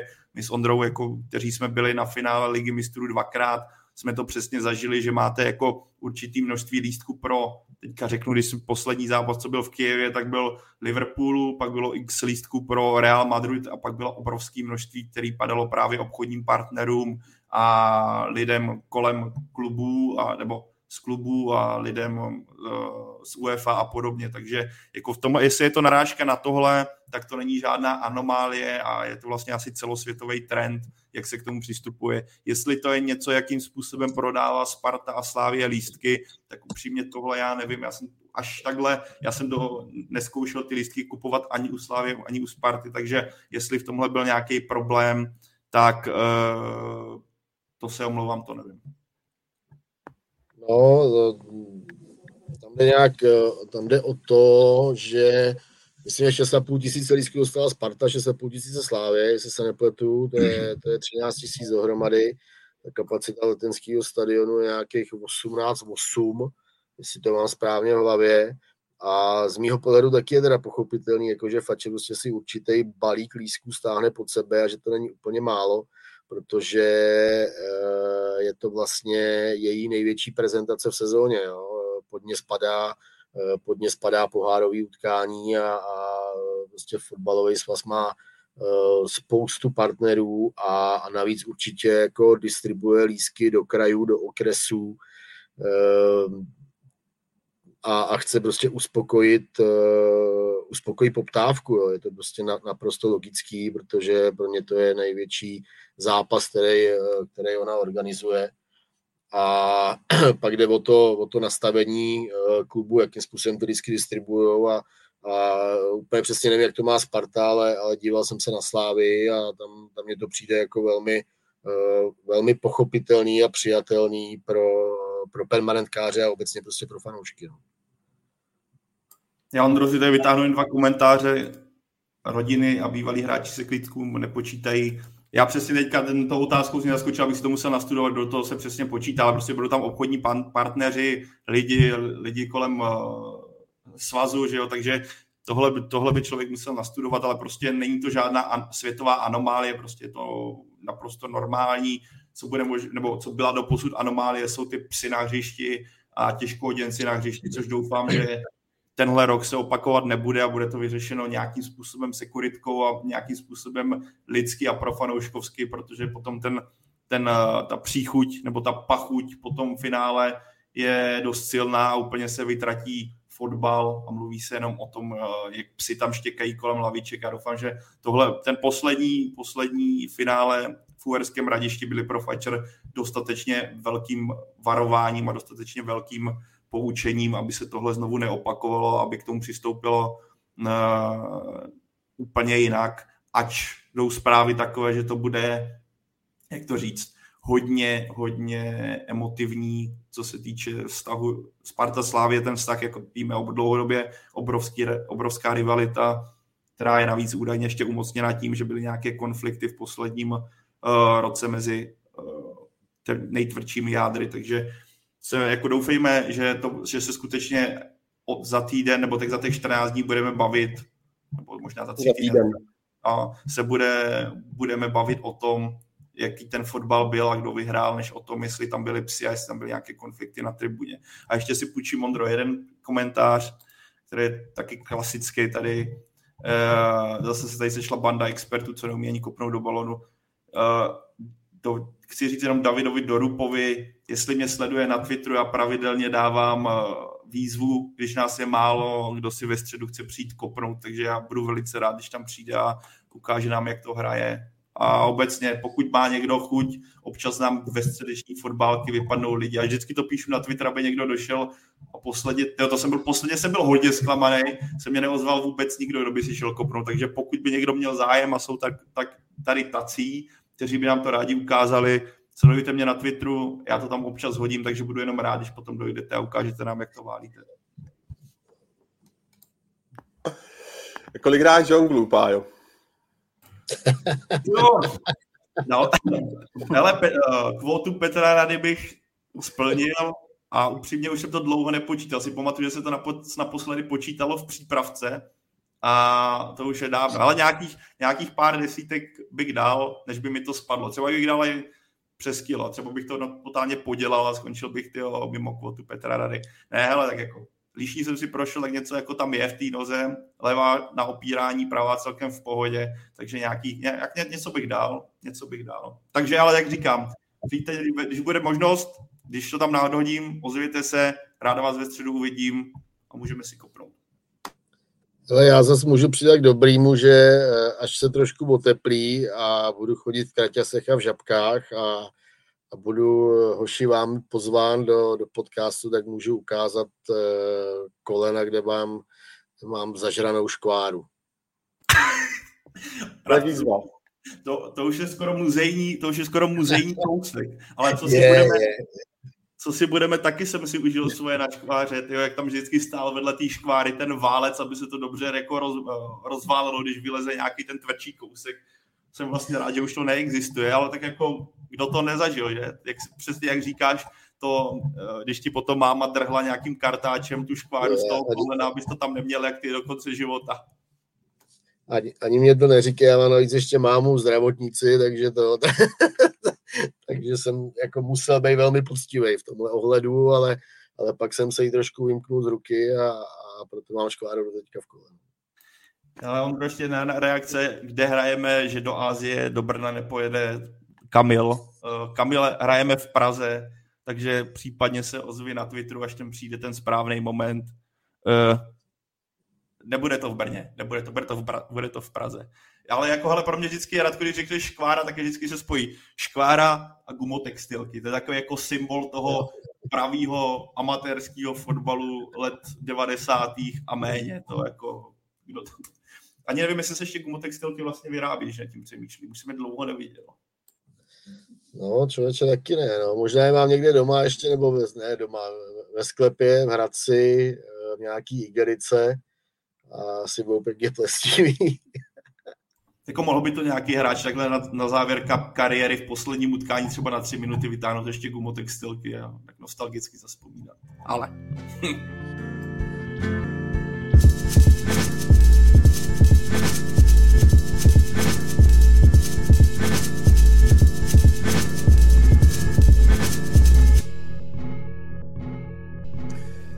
Tak jo, tak k vážné práci zase, hoši. Eh, dáme si ještě druhou část dneska. A sice prolétneme eh, letem světem tak nějak dění v Lize a spíše eh, v těch spodních patrech tabulky, jelikož třeba právě ten zmíněný výsledek z Lína 0-4 ve Štruncových sadech znamená, že ševci jsou teď úplně na dně tabulky a jsou tam sami, protože Pardubice ty naopak vyhrály a taky eh, září Teplice, které potvrdili velké probuzení, jelikož poměrně překvapivě vyhráli v Olmouci. Ještě předtím ale musím taky upozornit na typovačku v popisku eh, podcastu eh, a musím pochválit uživatele s nikem M1R3K0. Doufám, že jsem to přečetl správně, že to není nějaký kryptický název. A jelikož ten trefil hned sedm z osmi výsledků kola, což tedy komu čest, tomu čest. Ondro, to bylo jak ze Star Wars nějaký R2D2, nebo jak se ten... Jo, jo, jo. Přesně tak. No, tak pojďme na Teplice, protože ty z posledních pěti duelů mají zisk devíti bodů, stejně jako Slávia v rámci soutěže mají taky jednu z nejlepších fazon. Eh, kluci, zajímá mě, zda vás to překvapuje, a nebo jste čekali od, od eh, nového kouče Zdenka Frťaly, který nahradil Jirku Jarošíka, že by eh, něco takového právě do eh, týmu sklářů mohl přinést? Stratku. No, jako když přišel Zdenko Frtěla do Teplic, tak jsem si myslel, že, že Teplice začnou pod ním víc bodovat, než, než pod Jiřím Jarošíkem. Um, ale že udělají 9 bodů z 15 zápasů, to, to mě samozřejmě nenapadlo, nebo nesázel bych na to. Zase na druhou stranu, eh, já znám Zdenko Frťalu velmi dobře eh, z tříletého působení v Hradci Králové. A, a vím, jak umí udělat kabinu. Jo, jak, jak ty hráči, eh, jak hráči za ním jdou, jak on lidsky řekněme, psychologicky jako velmi, velmi dobře a umně uh, působí, působí na hráče. A, a samozřejmě, že uh, byl tam, byl tam hrozně dlouho. Tři roky je, je prostě, prostě dost. A když odcházel, tak uh, ten, ten celý klub a i celá kabina a třeba i hráči, kteří pod ním, pod ním nehráli, jo, tak, tak to odnesli jako velmi, velmi těžko. A uh, třeba, třeba, když jsem se bavil mnohokrát třeba s Jirkou Sabovem, sportovním ředitelem Hradce, tak, uh, tak ten mě říkal, ty já jsem z toho normálně nespal, jako jo, Ně, několik dní, možná týdnů, tak nespal z toho, že, že fatěl, protože on to tam řekl docela dlouho dopředu, že kvůli, pardon, že kvůli rodinným problémům uh, odejde do Teplic, tak, uh, tak fakt jako z toho byli jako velmi, uh, velmi špatný v klubu a, a nevěděli, jakým způsobem prostě uh, Frťalu nahradit. Jo. Takže já si myslím, že, že on má prostě takový ten, fakt takový ten dar, takovou prostě svoji obyčejnou lidskost. Samozřejmě odborní kvality, bez, bez toho by to nešlo. A, a že na ten tým jako velmi, velmi dobře zapůsobil a, a na tom hřišti to je vidět. Jo. Vidíme, bych řekl, mnohem, mnohem bojovnější teplice v takovém jako válečnickém módu. A tohle prostě přesně chceš od týmu, který, který se chce zachránit nebo který si uvědomuje, že je jako fakt ve velkých problémech. Jo. A já když to třeba srovnám se Zlínem, který, který hrál včera v Plzni a který tam odvedl opravdu jako hanebný výkon, a e, když si ještě to dám do kontextu e, se stanoviskem nebo s takovým vyjádřením klubu před zápasem v Plzni, jo, kde, kde oni říkali, že mají vynikající realizační tým v čele s Pavlem Vrbou a že všichni táhnou za jeden pro vás a, a že jsou si jistí a stoprocentní, že dokonce tam myslím, že zaznělo i, e, že v Plzni vyhrajou. Jo, jo tak že přepíšou kolonku venkovních výher z 0 na 1, jo, tak eh, a pak když jsme viděli to, co, to, co se děje na hřišti, jo, tak eh, to se prostě s Teplicem vůbec nedá srovnat a, a bych, jako, si si to můžu dovolit, ale mám za sebou jako dost, eh, dost novinářský praxe, tak si myslím, že, jo, že, že můžu zkázat do Teplic, že někdy, někdy méně je, je více a tohle, tohle prohlášení klubu před, zrovna před zápasem v Plzni teda bylo, podle mě úplně, úplně mimo a, a mohli si to nechat třeba, pokud jako cítili, že něco takového mají zkázat fanouškům, si to mohli nechat před zápasem s Bohemians. Já bych na tebe, Radku, navázal. Eh, ty, to, to, co řekl panu Frtělovi, asi netřeba nějakým způsobem rozporovat, spíš jsem na to chtěl k tomu přidat, že myslím, že pro Zdeňka Frtělu a i pro to, proč se Teplicím tak daří, je velice cený to, že on už v tom klubu nějaký čas byl, že to nebyl takový ten trenér zvenčí, který najednou musí poznávat ten kádr, ale už věděl, co, a jak ten, jak ten tým vypadá, co by mohlo fungovat, co ne. A myslím, že tohle mu pomohlo k tomu, proč Teplice začaly tak rychle uh, fungovat. A zároveň bych přidal možná jednu, uh, chci říct, střejší, ale takový jako silnější, silnější výrok. A myslím si, že v případě Zdeňka Frtěly se ukazuje, že dorazil do Teplic nebo na sever Čech dorazil takticky silnější trenér, který tomu dal, řekněme, tvář, která jde více naproti tomu, jak ten kádr je složený. A myslím si, že na tom hřišti to vidět, ač samozřejmě je potřeba přidat to, že Teplice mají i dávku štěstí, teďka ta v Olomouci to klidně mohlo ještě skončit obratem, tak ale zároveň je potřeba přiznat, že to, jak to trenér nastavil, jak najednou sadil víc na defenzivu, změnil rozestavení a využíváte síly kádru, která třeba je v útočné fázi, kde ti kluci mají rychlost a mají nějakou individuální schopnost, tak na tom plece hnedka znát a ukazuje se, že to, jak jsi Radku tady naznačil, jak dobrý trenér nebo jak schopný trenér to je a jak Teplicím to, když mají takticky dobře nastavený koncept, který sedí tomu systému a sedí tomu složení kádru, tak to může fungovat. A dá se mluvit o tom, že Teplice, když se podíváme na tu tabulku a ty tady nastínil, jak na tom zlín je, že se pořád bavíme o týmu v případě ševců, který nemá jasnou tvář, trenér Vrba tam nic moc zase tak extrémního nepřinesl, co se hry týče.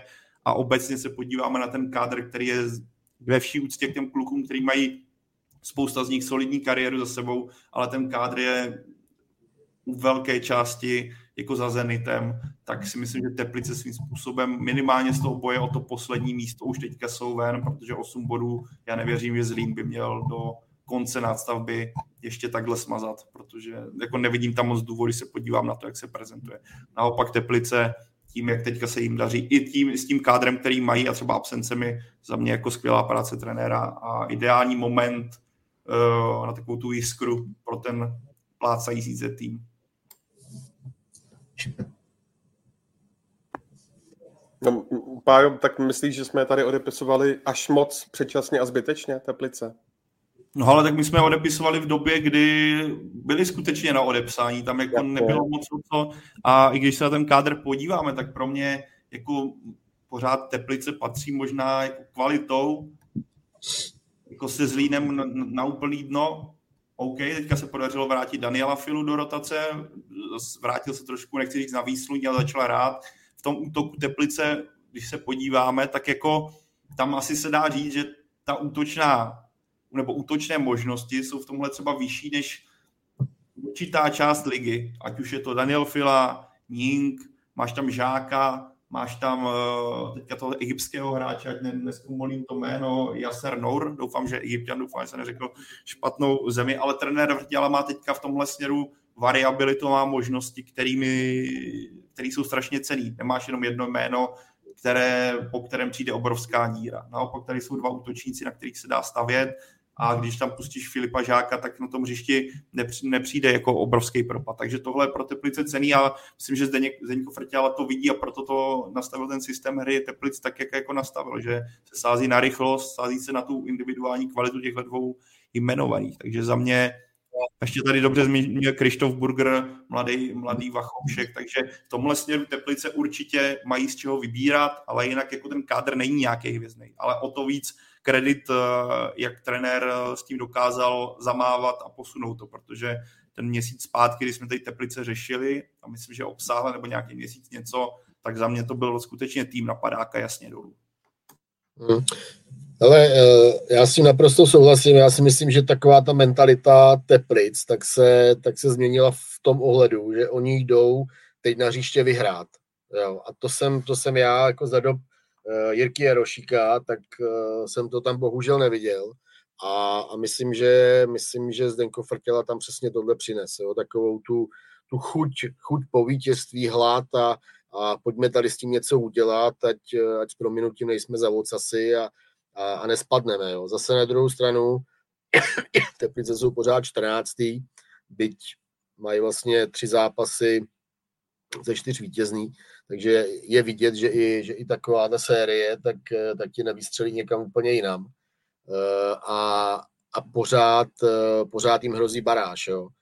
A eh, co se týče síly, tý kádru, síly kádru, tak já si myslím, že teď ta tabulka je po, poměrně, bych řekl, poměrně vypovídající, protože asi se shodneme, že 12. Budějovice, 13. Brno, pak Teplice, Pardubice, Zlín, takže to jsou týmy, který ty kádry mají opravdu bych řekl na jména a i třeba co se týče laviček, tak, tak opravdu nejslabší a, a že v tomhle ta tabulka je asi asi jako velmi vypovídající, no, nebo aspoň teda minimálně z mýho pohledu. Z mýho pohledu. Samozřejmě je tam ještě Baník, který má obot víc než Budějovice, ale, ale to je zase úplně jiný příběh. No.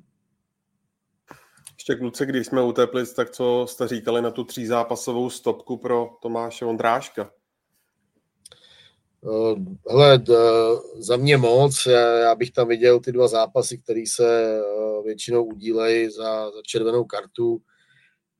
Eh, ten zákrok, no, tak eh, hele, odehrál balón ve skluzu, pak, eh, pak nataženou nohou, nebo nataženou, on myslím, malinko skrčoval pak v poslední chvíli, ale, ale trefil do, do nebezpečného místa soupeře.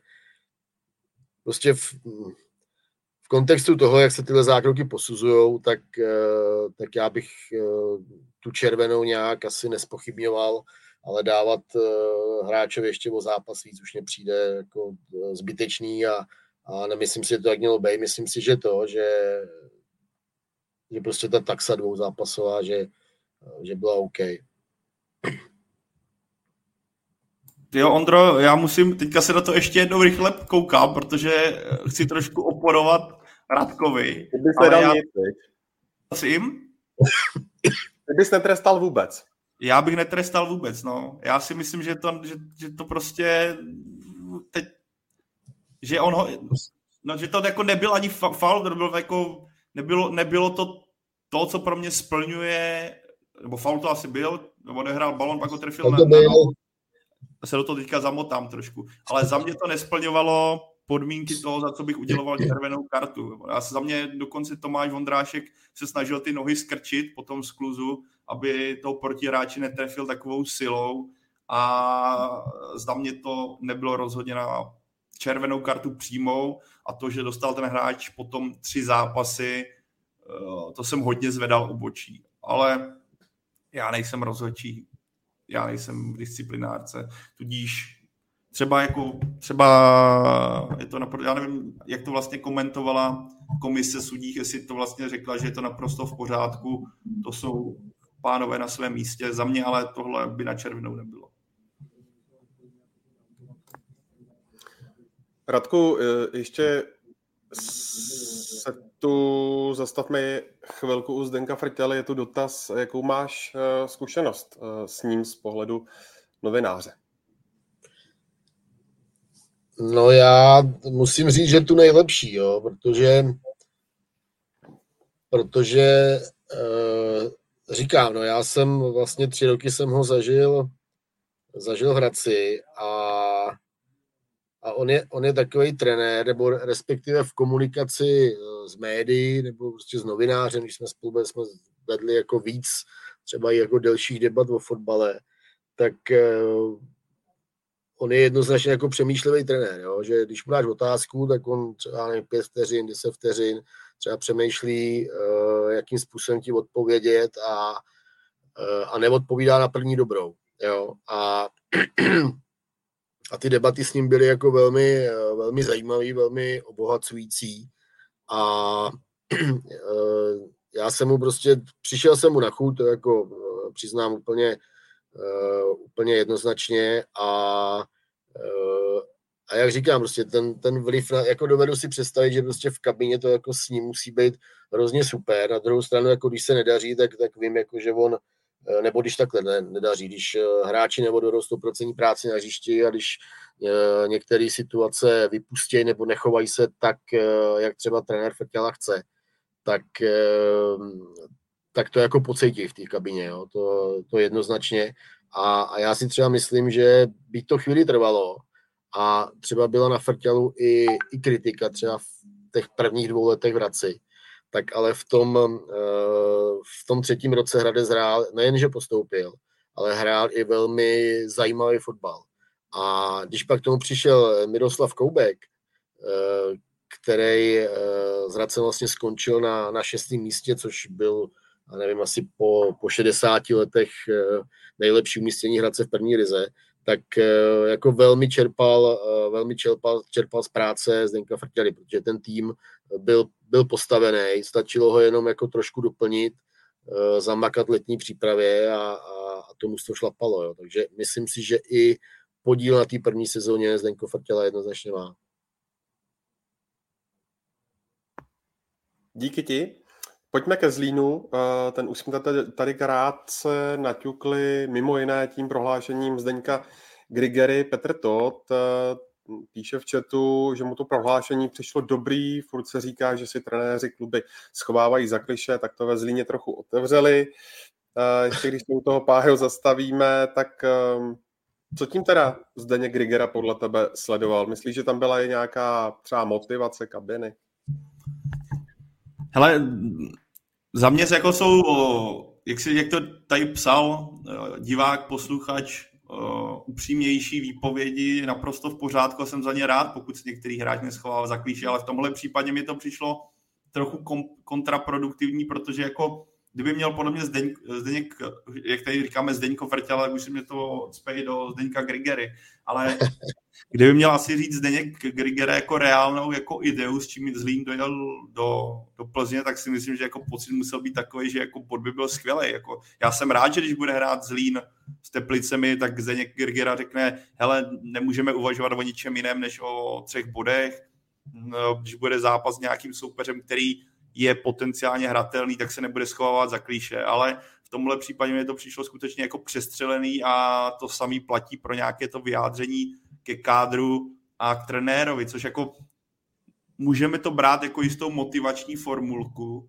ale zrovna v případě, kdy tvůj tým jede do Plzně, která bojuje pořád o titul, tak mi to přijde, že právě spíš to jako upoutalo pozornost o to víc jako na celý ten zlín a zbytečně to vytvářelo nějaký vlny, než že by to mělo takzvaně Muríňovsky to odtáhnout uh, tu pozornost na sebe. Spíš to jako Zdeněk Grigera nasměroval zpět na ten jako zlínský kádr a zlínského trenéra zlínské problémy, než kdyby řekl něco ve stylu to, jak to bude, tak beru na sebe, je to moje odpovědnost, já jsem ten tým stavěl, věřím, že jako můžeme uspět, ale to by jako potom směřovalo na jeho osobu a svým způsobem mi to trošku odfiltroval. Ale takhle tomu moc vlastně nepomohl. Ale jako obecně souhlasím s tím, co bylo napsáno. Je jako skvělé, když v téhle době, kdy často slyšíme takové jako ohrané kliše a nic neříkající věty, je někdo, kdo je otevřenější. Ale, ale je tady to ale.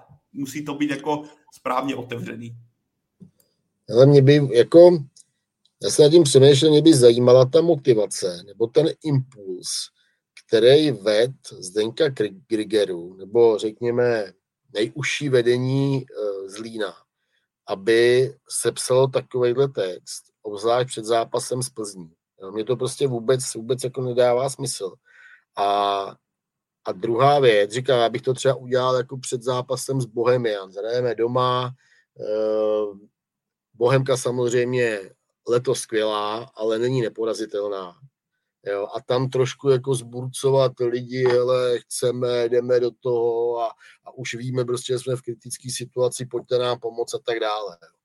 Ale, ale před zápasem s Plzní, jo, když to já nevím, jestli to můžu v české televizi takhle jako říct, ale, ale uh, to, to asi já nevím, vzniklo tak, jako že si tam jako sedli a řekli si, hele, ty vole, jsme v prdeli, jako jo, lidi nás tady uh, jebou s prominutím. A, a tak pojďme něco napsat. Jo, a ještě, ještě, ještě ten obsah jako toho, toho textu, jo, když jako pominu vynikající razíční v čele s Pavlem Verbou, který už v minulosti dokázal své kvality, ano, eh, beru, byť, eh, byť eh, jako si myslím o práci Pavla Verby v posledních letech svoje, a, ale že umí připravit vítěznou taktiku na všechny soupeře, OK ale pak tam zazní také máme výborné hráče, který umí hrát skvělý kombinační fotbal. Jsme 100% přesvědčeni o kvalitě kádru. Já si nevybavuju moc zápasů, kdy Zlín hrál skvělý kombinační fotbal, abych teda uh, se přesvědčil o tom, že Zlín má opravdu výborný hráče. Jako mně to přijde úplně jako mimo, mimo realitu. Navíc jako Zlíny prakticky od začátku sezóny v sestupovém pásmu, teď jsou eh, na posledním místě. A, eh, a Zdeněk Grigera prostě vypustí takovéhle prohlášení, pak ještě všichni táhneme za jeden vítězný postupový konec provazu. Jo, to je úplně, úplně jako eh, obsahově, obsahově děsný. A, a jako vůbec tomu nerozumím, jako co, je, co je k tomu vedlo, docela mě to zajímalo, kdyby Zdeněk Hegera dal třeba nám rozhovor nebo ně, někomu jinému a tam, eh, tam to vysvětlil, ale, ale prostě se to strašně nepovedlo a bohužel eh, výsledek a ter, především teda výkon Zlína na hřišti Plzně, tak, tak tohle zase staví úplně jako do, do jiné ro, roviny, tohle prohlášení bohužel jako silně, silně negativní. Kluci, myslíte, že Zlín spadne s Pavlem Vrbou? To, upřímně, když vidím jako formu a, a stav soupeřů z Lína v současnosti, bavíme se primárně o Pardubicích a Teplicích, tak uh, ano, za mě je Zlín v současnosti jasný favorit na to, aby se podíval příští sezóně přímo do druhé ligy. A pokud tomu tak dojde, tak myslím, že ševce čekají hodně hodně složité jednání a zejména Zdeňka Grigeru, protože ten kádr není rozhodně levný. Je tam spoustu kluků, který mají smlouvy na úplně jiné představení a na úplně jiný fotbal a na úplně jiné postavení v tabulce. Nevím, jaké tam mají, jaké tam mají doložky směrem k sestupu a případnému pádu z Lína, jestli by byly uvolněný nebo by šlo procentuálně dolů, ale z Lína rozhodně nečekají. Pokud k tomu dojde a pro mě Zlín v téhle, v téhle fázi sezóny v téhle formě je favoritem číslo jedna. Čeká Zdeňka Grigery místo vyjadřování totální podpory v kádru, tak ho čeká spoustu práce, jak ten tým postavit tak, aby se co nejrychleji vrátil, protože vidíme to dlouhodobě, jak je složité po pádu dolů se s tím srovnat a vrátit se zase mezi elitu. Uh, tady teď koukám tady na jeden komentář. Uh, spousta lidí si neuvědomuje, že Zlín už byl tragický v loni. Uh, no jasně, to, to prostě není jako otázka jenom, jenom téhle sezóny. A když se ještě teda vrátím k tomu, k tomu prohlášení, tak na mě to jako spíš jako dělá dojem taková jako obhajoba Zdeňka Grigery. Jo. Já jsem tady přived vynikající realizační tým v čele s Pavlem Vrbou. Já jsem sem přived výborný hráče, který umí hrát skvělý kombinační fotbal a jsem přesvědčený o, o, o kvalitě toho současného kádru. Jo. Takže to, co to je vlastně za vzkaz? Jo? To, to není uh, vzkaz, pojďme, pojďme se porvat a, a vyburcovat atmosféru ve Zlíně, vyburcovat fanoušky. A, a trošku je, trošku je semknuli, přišli na ten stadion a, a v maximálním počtu a pomohli Zlínu k záchraně. Ale příš, příště to přijde takový, jako, hele, to já jsem tady udělal, ale všechno, jako co jsem mohl.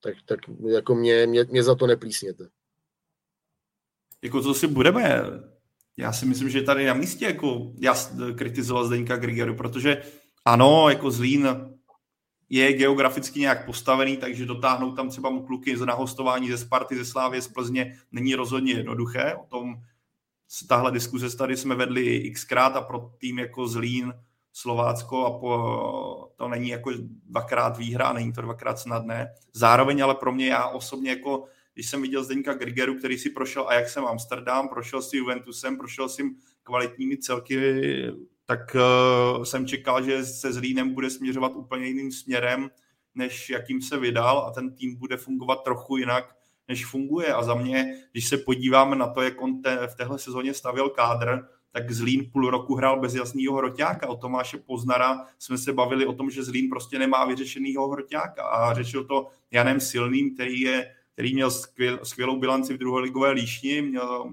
nižších soutěžích válel, ale vidíme, ať už to bylo v Jablonci nebo to bylo ve Zlíně, eh, tak ta první liga je pro něj zatím jako velký sousto a nevím, jestli se to podaří vyřešit.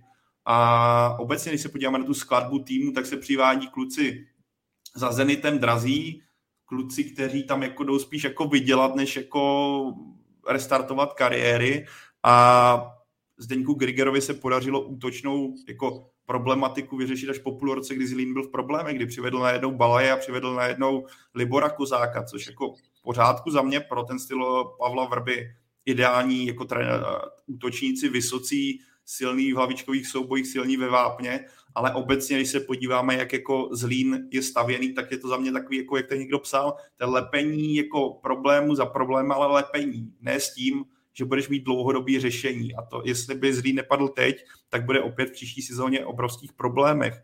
A ano, můžeme tady vypíchnout Káče, který nevím, jak na tom je zdravotně a téhle, téhle sezóně chybí.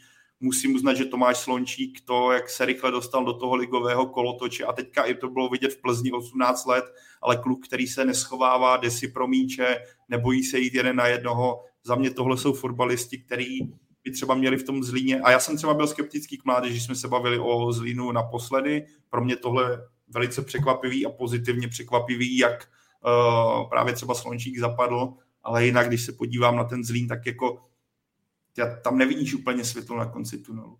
A od Zdeňka Grigery jsem tomhle čekal úplně něco jiného. Um, hele, já teď tady zmíním pár hráčů ze, z kádru Zlína. Jo. Nic vůbec jako proti ním, jo. E, absolutně a, a dá se říct, jako, že, že všech si jako velmi vážím za, za kariéry, který, který měli. Ale všichni, jak prostě říká Pavel, tak, e, tak jsou totálně za Zenitem, nebo totálně, jsou prostě za Zenitem, to si určitě uvědomují i oni. A přeci tímhle způsobem nemůžeš stavět kádr, že máš, e, že máš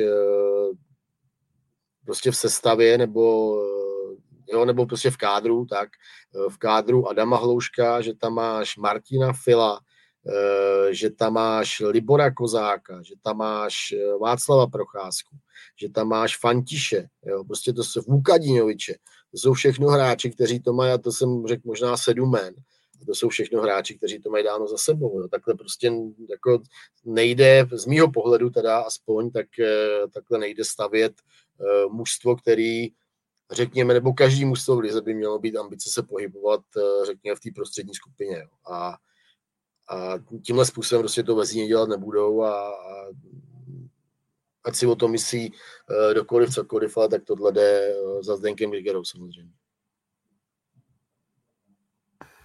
Tak se ještě pojďme podívat v rychlosti na další zápasy. Brno si odvezlo z Liberce třígólový příděl. Martin Hašek, který nahradil Richarda Dostálka, tak hned ve druhé půli vyndal Jakuba Řezníčka.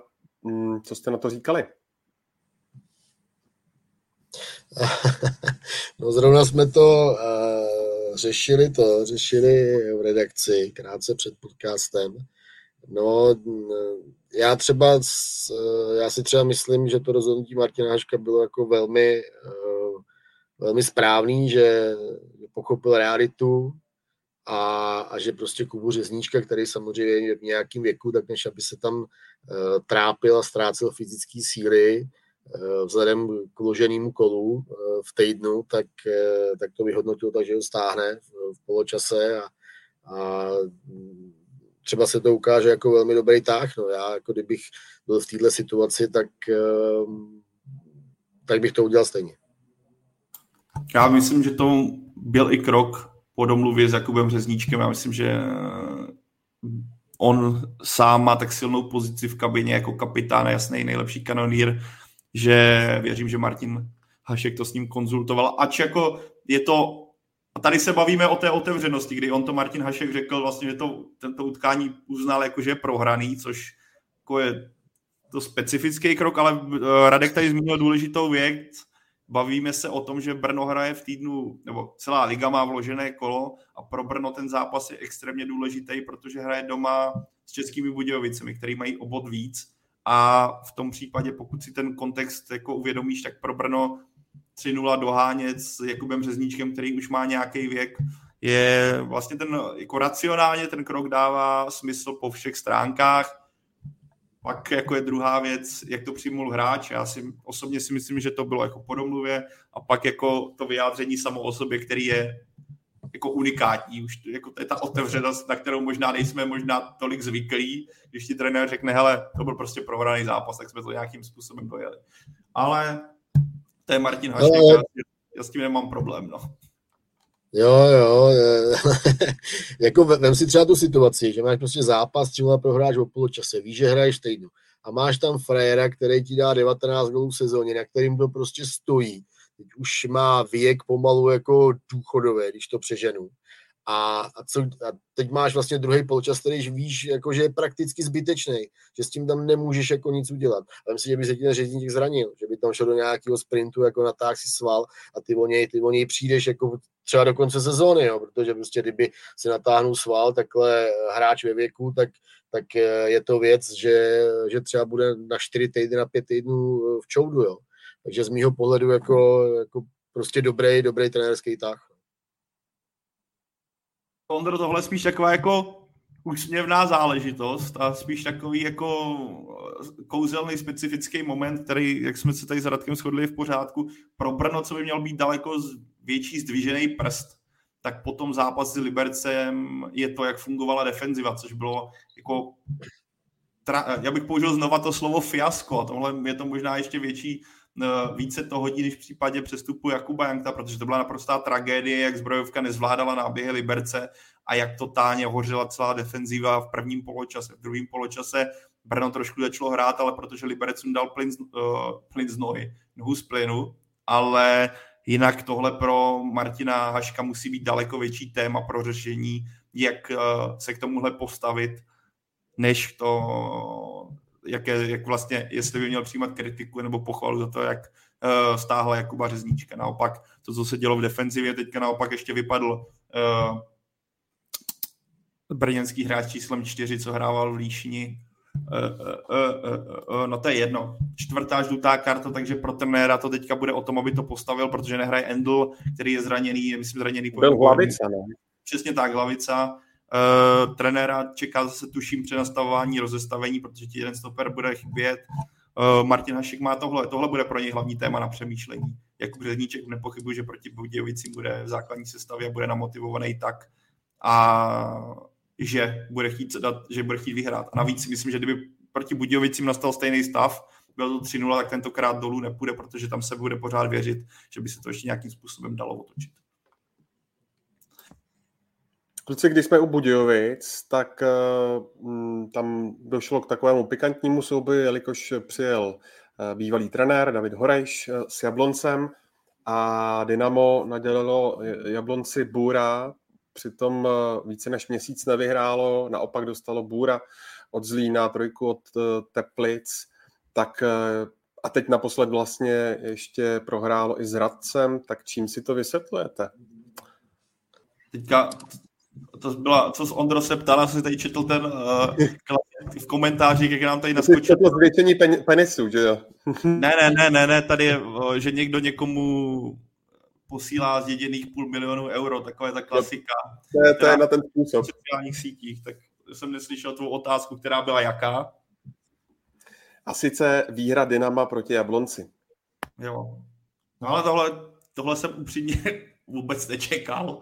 A když jsem si stavil fantazy, tak jsem měl pár hráčů Jablonce, dva, takže tam jsem eh, naopak očekával s tím, jak, v jaké pohodě Budějovice byly a jak se prezentovali proti Hradci, kdy ten výkon jejich byl naprosto tragický, tak jsem čekal, že Jablonec v té jarní větší pohodě, než měl na podzim tohle utkání zvládne, ale tak jako pokud člověk viděl ten sestřih, já jsem tohle utkání jsem třeba neviděl celý, viděl jsem nějaký čtyři zápasy za ten víkend, čtyři, pět, ale tohle zrovna ne, tak Budějovice jim pomohlo ty góly, který se jim podařilo rychle dát. Možná tam byla i motivace proti svému bývalému trenérovi, ale jenom to ukazuje, jak Budějovice možná pod novými trenéry si pořád ještě zvykají na ten systém a nějakým způsobem na to, co po nich eh, pan Nikl s panem Zápotočným chtějí.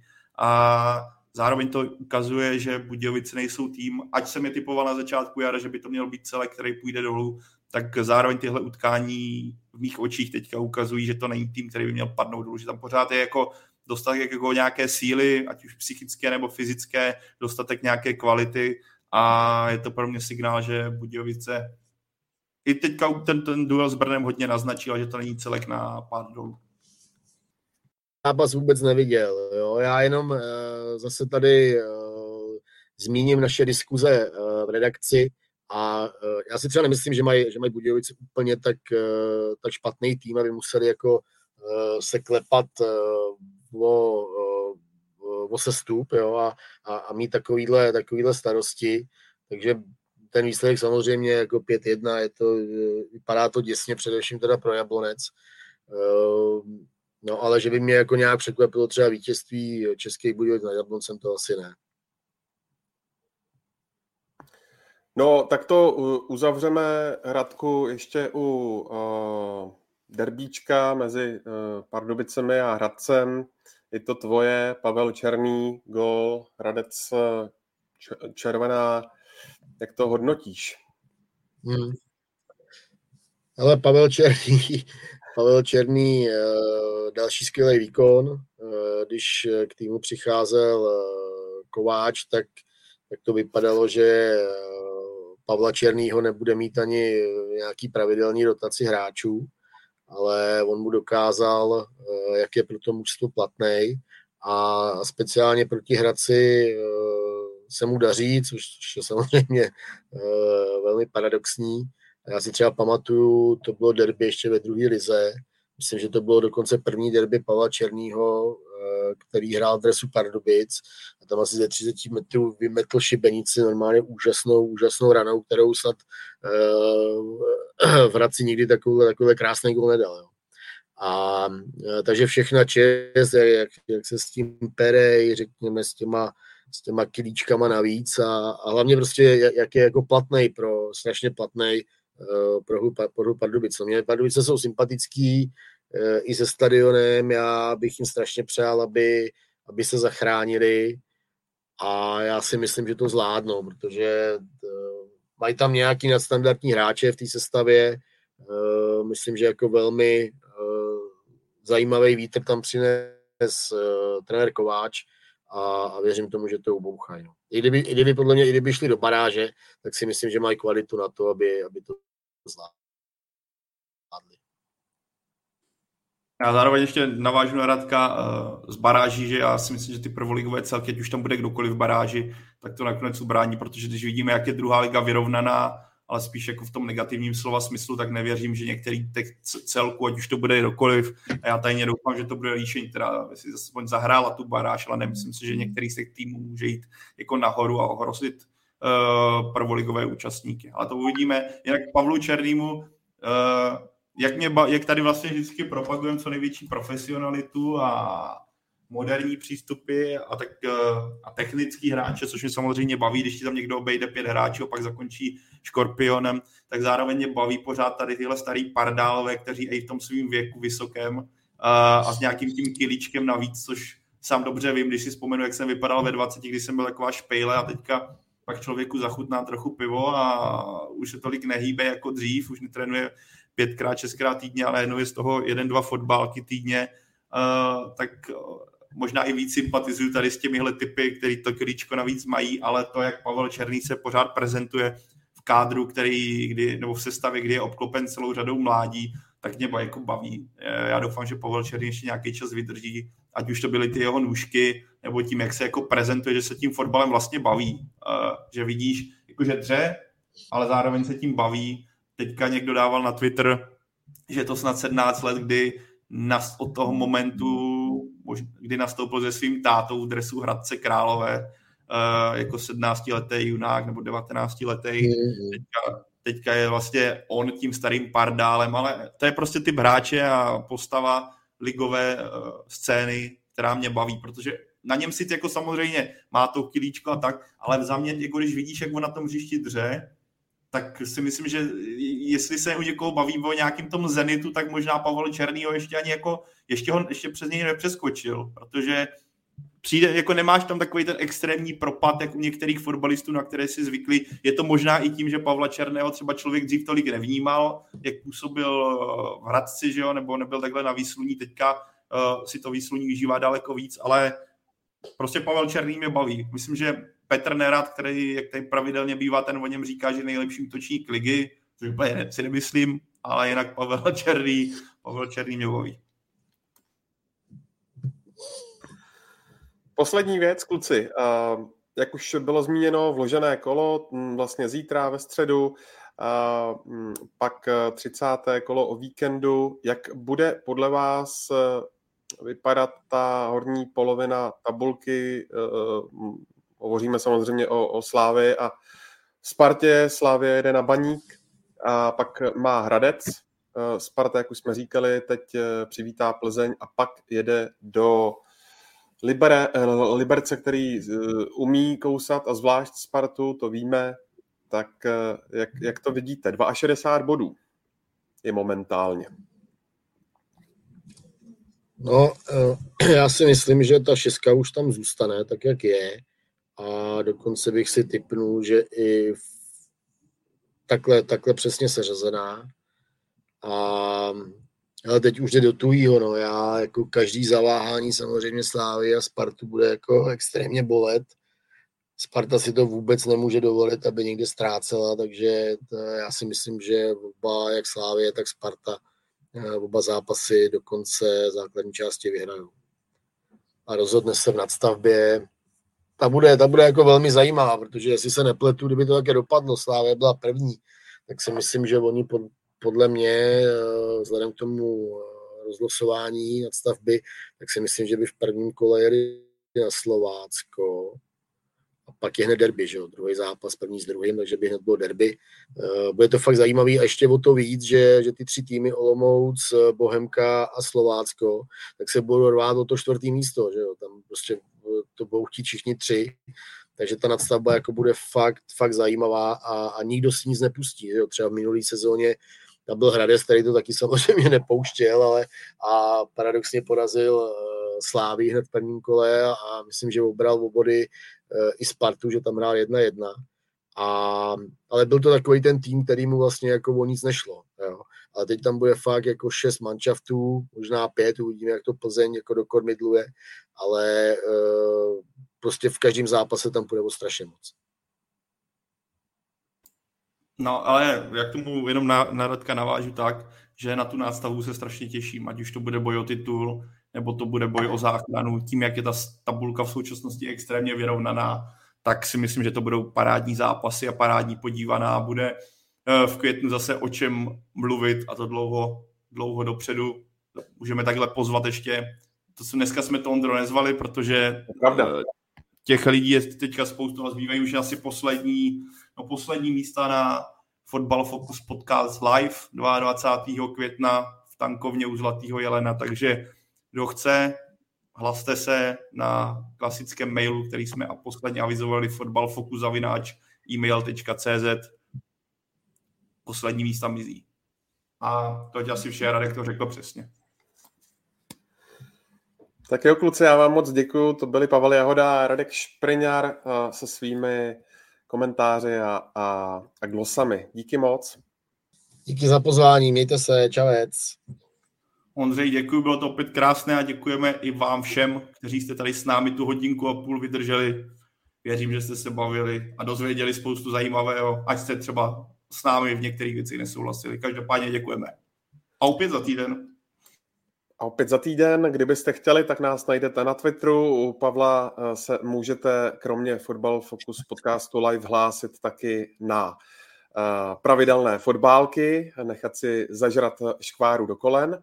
To je umělka, Ondro, to je umělka, to už je, to už je, tam už to jenom, tam je, maximálně gumu si zažereš do, do, do ksichtu. Ale hele, někdo to tady psal, uh, jaký jsou kritéria. Uh, je potřeba, aby ten člověk trochu uměl hrát, aby to nebyla úplná tragédie. Nechci se nikoho dotknout, ale zase tam nejsme takový kopita, jak tady někdo na, nastíňoval.